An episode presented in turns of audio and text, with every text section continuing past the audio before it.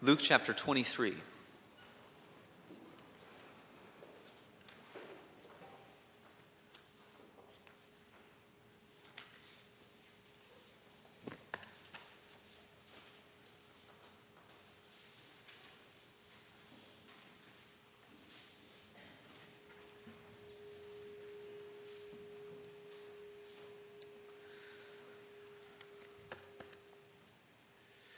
Luke chapter 23, we'll begin at verse 26.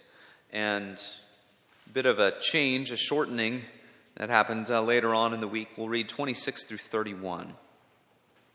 Verses 26 through 31 will be our passage for this morning. Hear now God's holy word. He gives it to us, his people, for our good. Let us attend to its uh, reading, knowing that this is divinely inspired without error, and it will accomplish God's purposes. Luke 23, verse 26. As they led him away, they seized Simon from Cyrene, who was on his way in from the country, and put the cross on him and made him carry it behind Jesus. A large number of people followed him, including women who mourned and wailed for him. Jesus turned and said to them, Daughters of Jerusalem, do not weep for me. Weep for yourselves and for your children. For the time will come when you will say, Blessed are the barren women, the wombs that never bore, and the breasts that never nursed. Then they will say to the mountains, Fall on us, and to the hills, Cover us. For if men do these things when the tree is green, what will happen when it is dry? The grass withers the flower fades. The word of our God endures forever. Amen. Amen. Let us pray. Gracious Father, what we know not, teach us. What we have not, give us. What we are not, make us for your Son's sake. Amen. Around the time of Jesus' day, in that time of the world or that era, there were philosophers. They were called Stoics. And they said that the only way to conquer suffering is to become totally detached from it, to scorn it, and totally reject the notion of suffering altogether. The key to the good life, they said, was to arrange your life so that it is nearly impossible to come upon suffering. A modern manifestation of this might be someone who swears off all friendships, all family ties, goes and lives in a hut on the beach in Hawaii or somewhere, makes himself totally unreachable, enjoys the warm weather, enjoys the sun, and says, I don't have a care in the world. The picture they used in that day was a, a man standing on a precipice, looking out on a rough and stormy sea, and he sees a ship out there being tossed to and fro in the midst of a storm, in the midst of the waves. And he thinks to himself, That ship doesn't belong to me, it's not mine. I could not be more detached from it, therefore I don't care, therefore I am not suffering, joining in that suffering at all. The more you detach yourself, the less you care. The less you care, the less you suffer. This, in summary, was what the Stoics would often say. This is also what Buddhism says uh, detach yourself, desire less, care less, and you will suffer less. This is what is called their answer. One of uh, my favorite authors alive today, his name's Anthony Esolen, he points out this is not an answer. And it's not. It's not an answer, it's an evasion. It's an evasion of the unavoidable truth because we may dream of being that one on the beach in Hawaii. We may dream of being that one who stands on the precipice looking out on the stormy sea without a care in the world. But the truth is that one day we will be in that sea and in that storm. In fact, to be in Christ means that you are already in that storm. You are already in the battle that the Bible calls dying to self. Life in Christ is described with the word that is the opposite of life. It is called a death a dying to self. But it is in dying to self that the life of Jesus Christ, the power of his resurrection, is manifested in us. It's the, the paradoxical nat- nature of the Christian life. Death in us, the life of Jesus is manifested in us. The power of his resurrection is manifested in us. And yet, while we remind ourselves of all of those things, and we see that in the text this morning, very important emphasis of our text is the dying to self. We dare not forget that the picture is not us walking side by side with Jesus. The picture is not us carrying our cross, atoning for our own sins, but it is behind Jesus. We're always walking behind the Lord, trusting in His work, seeing that as sufficient for us, and yet remembering the life to which He calls us. The life to which He calls us leads us not to evade suffering, but to embrace it, to rejoice in it, as we saw in Romans chapter 5, to find comfort and joy in the midst of trials. Our main ideas this morning first is a, picture and a pattern of the Christian life, a picture and a pattern. Secondly, a reason to rejoice. And finally, a reason to weep. A picture and a pattern, a reason to rejoice, a reason to weep. We pick up the account in Luke where we are moving ever closer to the cross, remembering that last week we saw the madness of the crowd overcome the will of Pilate. He says, Look, this man is innocent, tries to reason with them. He thinks if he states the facts in front of the crowd, everybody will sort of relent. Maybe they'll be happy if Jesus is just beaten or flogged, but they're not. They say, Crucify him. The madness increases when they demand Barabbas in the place of Jesus. And there we see the glorious exchange of the gospel the perfect and sinless one who is crucified so that the one whom everyone knows is guilty can go free. It's a glorious exchange of the gospel. We rejoice in that picture, even though there, there's a grotesque aspect to it. We rejoice in it because we are Barabbas, aren't we? We're the ones who cannot argue for our own innocence. We're the ones who uh, can't convince anyone that we are righteous or without sin.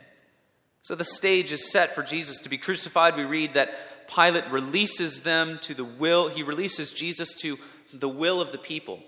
At the beginning of today's passage, it says, They led him away. And some people say, well, maybe this is the, the Roman soldiers who sort of take over from here. But Luke's point is no, that Jesus is being led away, led to the cross by the religious leaders in Jerusalem and by these crowds that have demanded him and his blood and his life.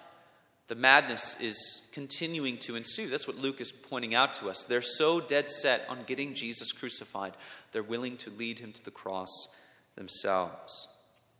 This brings us to the emergence of this character, Simon from Cyrene.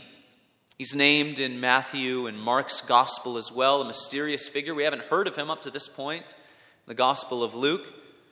And as we've studied these passages over the course of, of church history, we, we've often said that this is most likely because Jesus, being whipped and flogged and the kind of uh, beatings that he was um, exposed to, left him exhausted. Roman scourgings were no joke the whips would be frayed at the end. At the, the end of all of those frays would be connected shards of glass and sharp rocks that would dig into the flesh. So he's dehydrated, he's losing blood, he's exhausted, he's tired. Certainly, it's likely that that is part of the account here. Jesus is exhausted. But there's, there's something else. You need to notice that in Luke, he doesn't say that, that, that Jesus collapse, collapses because of fatigue or anything like that. So it's certainly safe to say that that's part of the story, but Luke is wanting us to notice something else. And there's a picture that is emerging here. In fact, two pictures. The first picture is this it's a picture of the humiliation of Jesus, the, the scorning, and how much he is becoming a symbolic failure in the eyes of the world.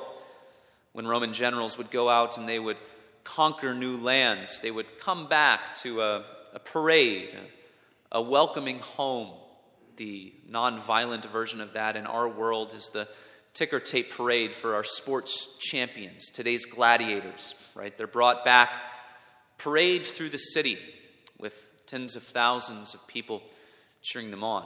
But these Roman generals would come back, and in their train would be oftentimes they would bring new servants that they had just conquered. Look at the power and the authority that they're able to put on display in public. Roman crucifixion, on the other hand, was made to strip someone of their dignity, almost their humanity, to lay their honor bare and to make them a public spectacle.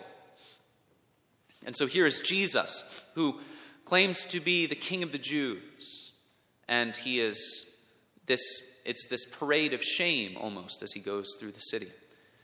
And then there emerges Simon, who becomes, in, in essence, in that moment, the only follower of Jesus. How many servants does this king have? He has one servant, and that servant is carrying the instrument of his death. He's becoming a public spectacle, a symbolic failure, an icon of shame and weakness. But it is in the realization of that picture that another picture emerges, and, and this is important for us to see, particularly for our own Christian living. Simon, who carries the cross, becomes a picture of the followers of Jesus. In order to think about this clearly, we remind ourselves of what Jesus said in Luke chapter 9. Luke chapter 9, verse 23. Jesus said, If anyone would come after me, let him deny himself and take up his cross daily and follow me. For whoever would save his life will lose it, but whoever loses his life for my sake will save it. We pointed out, as we looked at this passage earlier, we pointed out basically two things.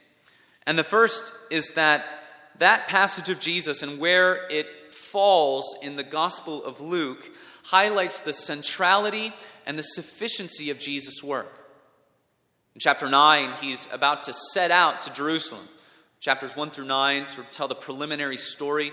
Chapters 9 through now, chapter 23, tells the story of how Jesus goes through Galilee and makes his way all the way down to Jerusalem.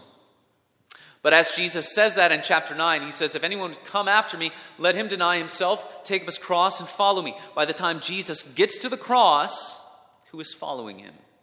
Who is filling out to the uttermost that call of Jesus? Well, no one. And of course, we go to Peter, first of all, who's sort of seen as the, the leader of all of the 12, the one who always promises that he's never going to leave Jesus, always going to be by his side and Peter has, to this point, denied Jesus. So it highlights the centrality and the sufficiency of the work of Jesus Christ, and we rejoice in that. That is the gospel. Our Lord did not veer to the right or to the left, He was faithful to the end. The true and better Adam, as we sang today, the one who came to seek and to save the lost. It's only by His work, it's only by His representation that we can be saved. But there is another truth to notice as well, and that is the life that we are called to in Jesus Christ is a life that calls us to take up our cross.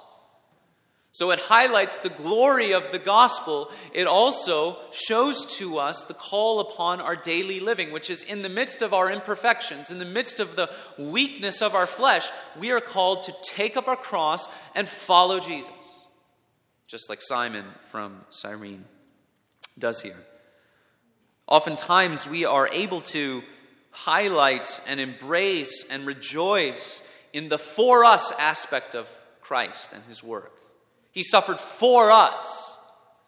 Sometimes we're more hesitant to embrace the with him aspect that we're called to suffer with him. That is, to be united to Christ by faith means that we will become conformed to this pattern of living. The picture of Simon from that emerges a pattern of living, the pattern of the cross. Following Jesus, he goes before us, his work is sufficient, but we follow him.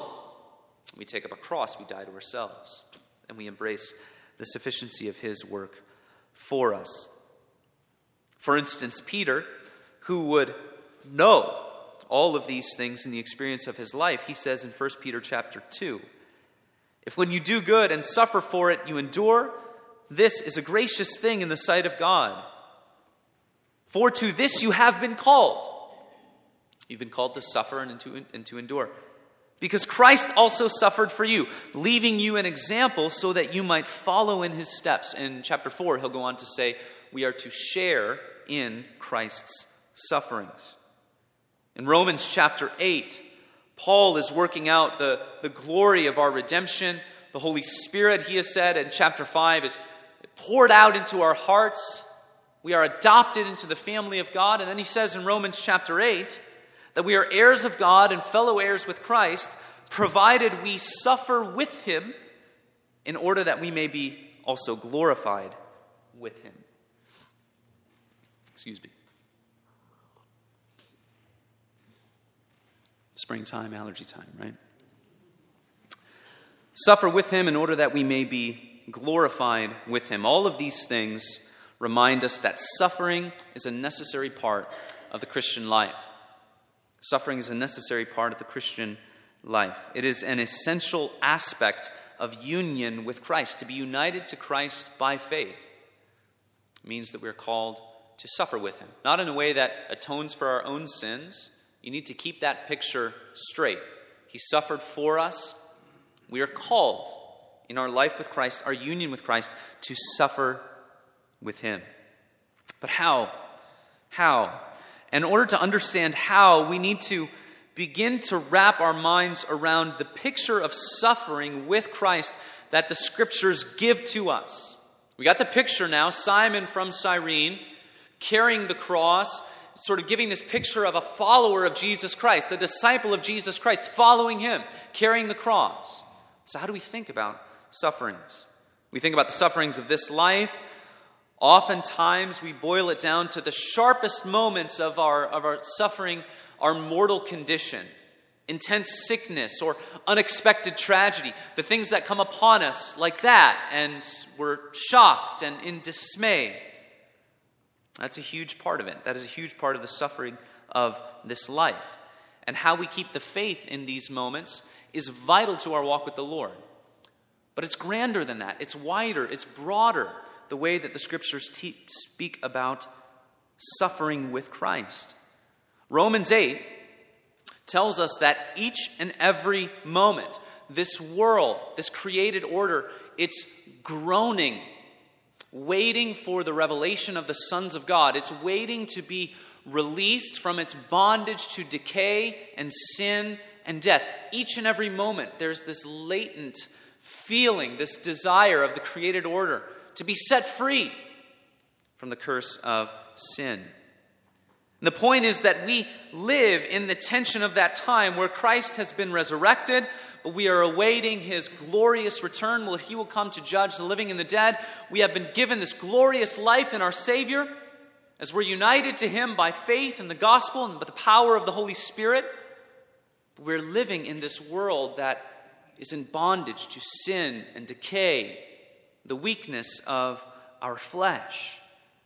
And so, the way that the scriptures talk about our suffering with Christ is broader than just those moments of intense sickness, those unexpected tragedies.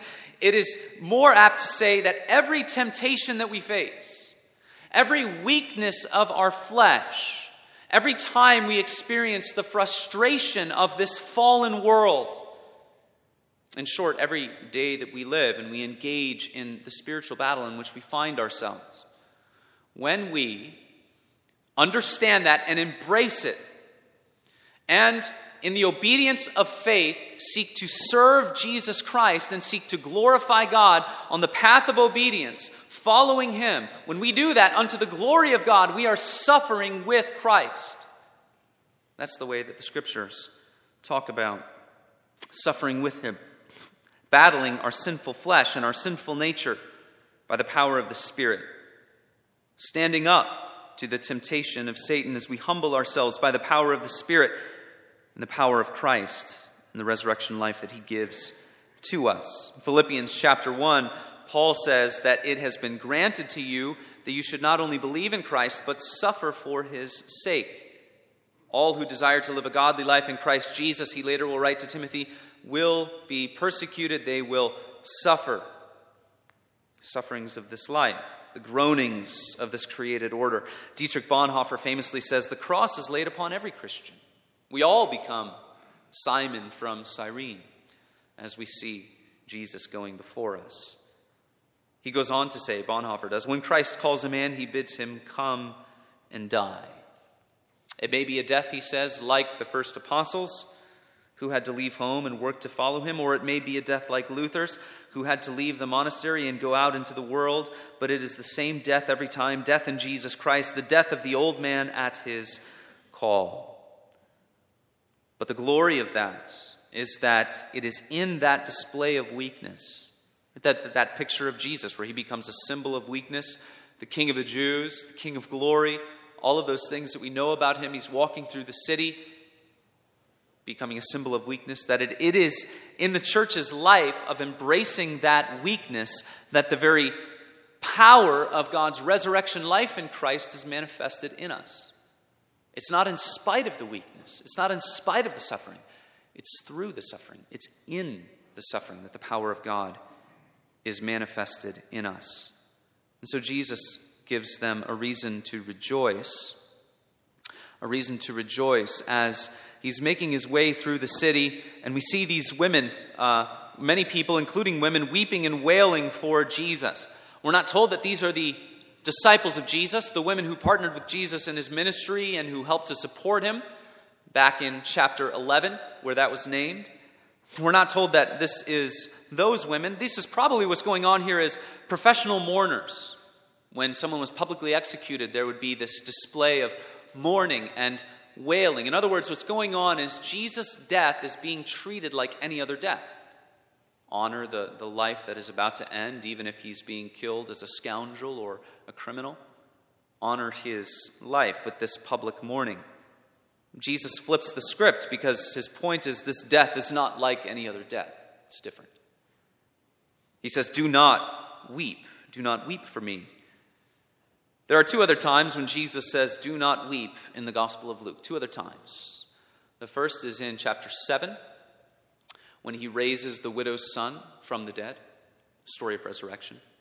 And the other one is in chapter 8, where he raises the daughter of one of the rulers of the synagogue from the dead, story of resurrection.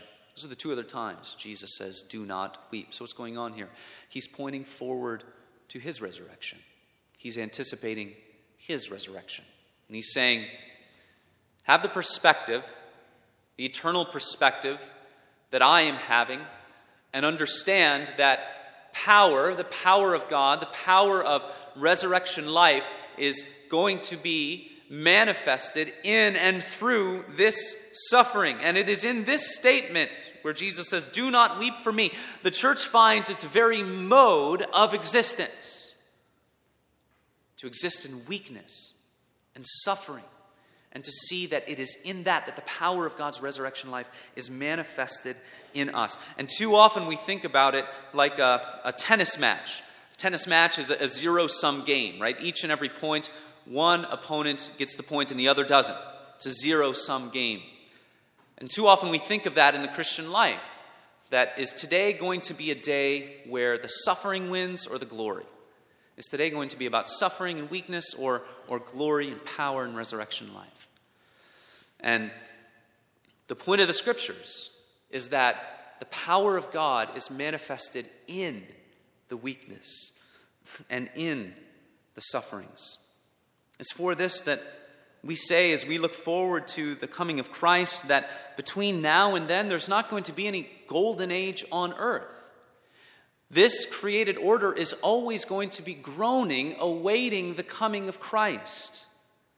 The church is never going to get to a place where there has this triumphalistic existence. You know, triumphalism is that at some point it's going to be about uh, our prosperity. It's going to be about what God wants us to experience in this life of, of health and, and wealth and the church abounding and all of those things. No for all time until Christ comes again, even as he reigns at the Father's right hand, and we rejoice to know his reign and the power of his resurrection life. The church will be called to experience that on earth through their suffering.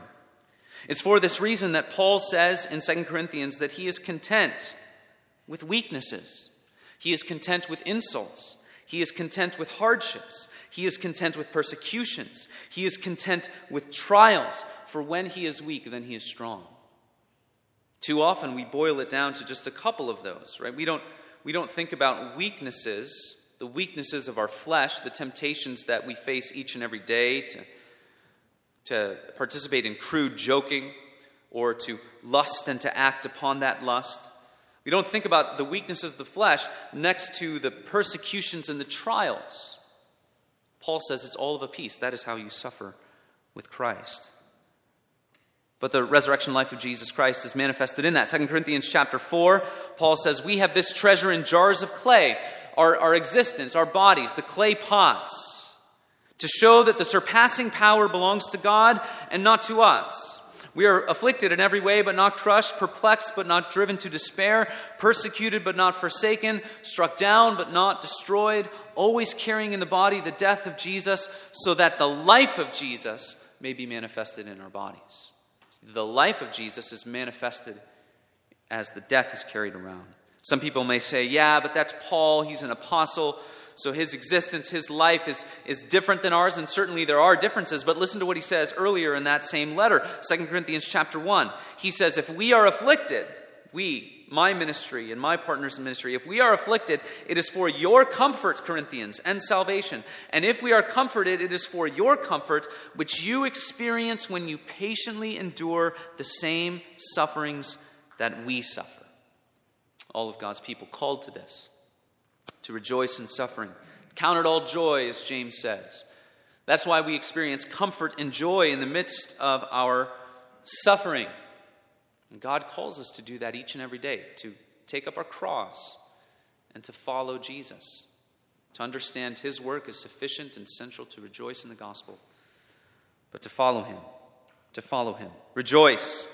Do not weep for me, Jesus says. Do not weep for me for he is on the way to resurrection life. But there is a reason to weep. There is a reason to weep. Rejoice in the blessed eternity, but there is a reason to weep, and that is the eternity of judgment.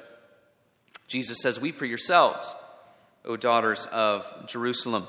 Weep for yourselves and for your children, for the time will come when you will say, Blessed are the barren women, the wombs that never bore, the breasts that never nursed. Jesus is saying that there will come a time of judgment where people will say it will be better that they would never have been born. Now, Jesus is pointing forward to the judgment that was to come upon Jerusalem in 70 AD the destruction of the temple, Roman armies that enter there. But in verse 30, he also says that the perspective here is broader. The judgment that came upon Jerusalem in 70 AD was a type, it was a, a picture of that final day of judgment when Jesus Christ will come to judge the living and the dead. In verse 30, he alludes to Hosea chapter 10 and Revelation chapter 6, where the people of the earth are begging for the mountains to fall on them. They want to, to cease to exist because of the reality of judgment that has come. The force of the, the last part of this passage is this if the call of discipleship is too much, if you say, well, to carry your cross, to follow Jesus, that's all too much. If the call of discipleship is too much, what of the guarantee of eternal judgment and condemnation? Would that which awaits those who reject the Savior, Jesus Christ? That which awaits those who do not repent and believe the gospel? Jesus uses a metaphor of living wood or damp wood and dry wood, alluding to its usefulness in, in being burned. Jesus' point is this if, if I am innocent, and we all know that Jesus is innocent, and that is the fate that he saw, that he met, the cross. If Jesus is innocent, what will happen? What will become of those who are not innocent, who are sinful, who are dry wood on the day of judgment? If the call of discipleship is too much, what of the guarantee of eternal judgment and condemnation? So ask yourselves, brothers and sisters. You look at this, you see your Savior going to the cross, you're reminded of the call to follow Him, to take up your cross, to follow Him, even as we trust in the sufficiency of His work. Remind ourselves of the seriousness of the call of those who are made alive in Jesus Christ. And we're reminded that eternity awaits everyone, whether blessed or cursed. So we look at Christ's sufferings, we see the cruciform way of life that we are called to embrace. And we say, along with Paul, I am content with weakness, I am content with suffering. For when I am weak, then I am strong. Know and be assured that your work for the Lord, your life in Him, trusting in Him, you're engaging in the battle each and every day, it is not in vain. It is not in vain. Suffer with Him. Suffer with Him understanding and trusting in the sufficiency of His work, But don't forget the life that He calls you to. Don't forget the life that He calls you to embrace a cruciform life, cross shaped living, to battle sin and temptation and the ever present weaknesses of this life, to do it in obedience, in the obedience of faith, in service to Christ, to the glory of God. Since Christ suffered in the flesh, Peter says, arm yourselves with the same way of thinking. For whoever has suffered in the flesh has ceased from sin. We ask that this would also give us a heart for the lost, a heart for the lost, that the Lord would be pleased to call many to himself, that they may be delivered from their sin, that they may be know, made to know the power of Christ's resurrection, becoming like him in his death, as Paul says in Philippians 3. Knowing Christ and the power of his resurrection, becoming like him in his death, sharing in his suffering. Keeping that distinct, always understanding that his work goes before us. We're called to carry our cross as we follow him in the way of obedience in our cruciform life. Let's pray. And so, Heavenly Father and gracious God, we thank you for this word. We thank you for uh, the scriptures that you give to us for our life. We ask that you would empower us to live in such a way. We ask that uh, we would heed the call, Father, even as we trust in the gospel and as we trust in the life that we have through Christ. We pray all these things in His name. Amen. Amen. Let's uh, end together. We'll sing verses